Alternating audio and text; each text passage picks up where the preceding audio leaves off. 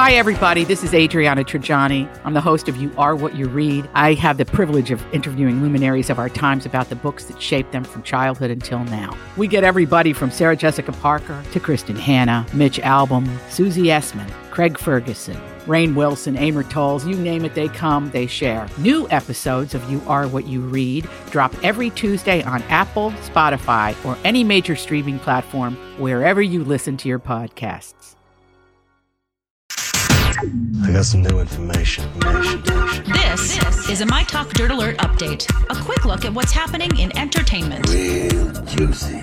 On My Talk. My Talk. Tell me something good. Disney and Pixar's Onward debuted with 40 million this weekend. Uh, it was enough to lead the weekend, but dismal considering it's a Disney Pixar film. The weekend was down 50% from this time last year. Ben Affleck's The Way Back came in third place with 8.5 million.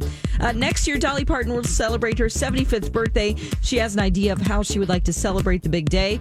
She says, I plan on being on the cover of Playboy magazine again.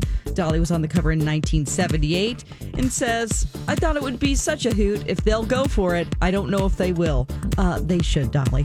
Facebook is placing a temporary ban on ads and listings for face masks for those trying to exploit the public health emergency of the coronavirus. eBay has also deleted listings related to the coronavirus, and Amazon is clamping down price gougers attempting to sell masks and hand sanitizer through the retail site, according to CNET.